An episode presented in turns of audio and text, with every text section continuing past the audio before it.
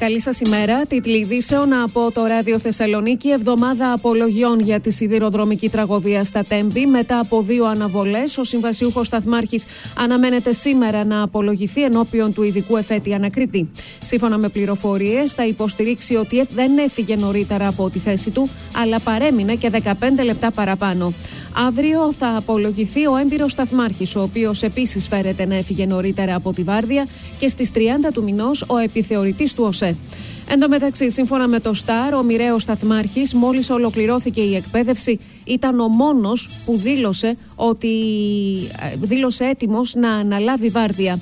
Όλοι οι άλλοι 13 συνάδελφοί του απάντησαν αρνητικά όταν ρωτήθηκαν σχετικά. Στο μεταξύ, το πόρισμα της Αρχής Διαφάνειας για τη Σύμβαση 717 καταγράφει σωρία λαθών, καθυστερήσεων και παραλήψεων. Το έργο θα έπρεπε να είχε ολοκληρωθεί στις 26 Σεπτεμβρίου του 2016. Στον αέρα τα δρομολόγια του ΟΣΕ παραμένουν οι σοβαρές ελλείψεις στο δίκτυο και τα τυφλά σημεία επικοινωνίας στι Σύραγγες. Ούτε σήμερα θα κινηθούν τρένα από Θεσσαλονίκη για Φλόρινα και Δράμα. Θα κάνουμε ό,τι είναι ανθρωπίνως δυνατόν για να ξανακερδίσει ο ελληνικός σιδηρόδρομος την εμπιστοσύνη του επιβατικού κοινού, τόνισε ο Πρωθυπουργός με ανάρτησή του στο Facebook.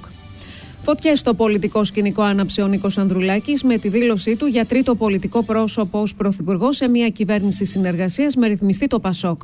Ο ίδιος, μιλώντας από τη Σπάρτη, επέμεινε στη θέση του, εξαπέλυσε δημέτωπη επίθεση σε Μητσοτάκη και Τσίπρα, απάντησε στην κατηγορία του Μαξίμου για πρωθυπουργό άγνωστο χ. Δεν υπάρχει πρωθυπουργός άγνωστος χ. Μα αν λέγαμε το όνομα ενός υποψήφιου πρωθυπουργού, τότε θα ήταν που θα περιφρονούσαμε τη λαϊκή ετοιμιγορία. Όπως λοιπόν και το κυβερνητικό πρόγραμμα είναι προϊόν προγραμματικών συγκλήσεων, έτσι και τα πρόσωπα σε κρίσιμα υπουργεία και βεβαίως του Πρωθυπουργού πρέπει να εκφράζουν αυτό το πρόγραμμα και όχι να περιφρονούν οι εγχώροι της ολιγαρχίας τη λαϊκή ετοιμιγορία των επόμενων εθνικών εκλογών. Ανυποχώρητη ακρίβεια παρά την αποκλιμάκωση των τιμών της ενέργειας. Θρίλερ το σούπερ μάρκετ για τους καταναλωτές, εφιάλτη στα πρατήρια υγρών καυσίμων, παρά το γεγονός ότι η τιμή του Brent έχει επιστρέψει σε προπολεμικά επίπεδα.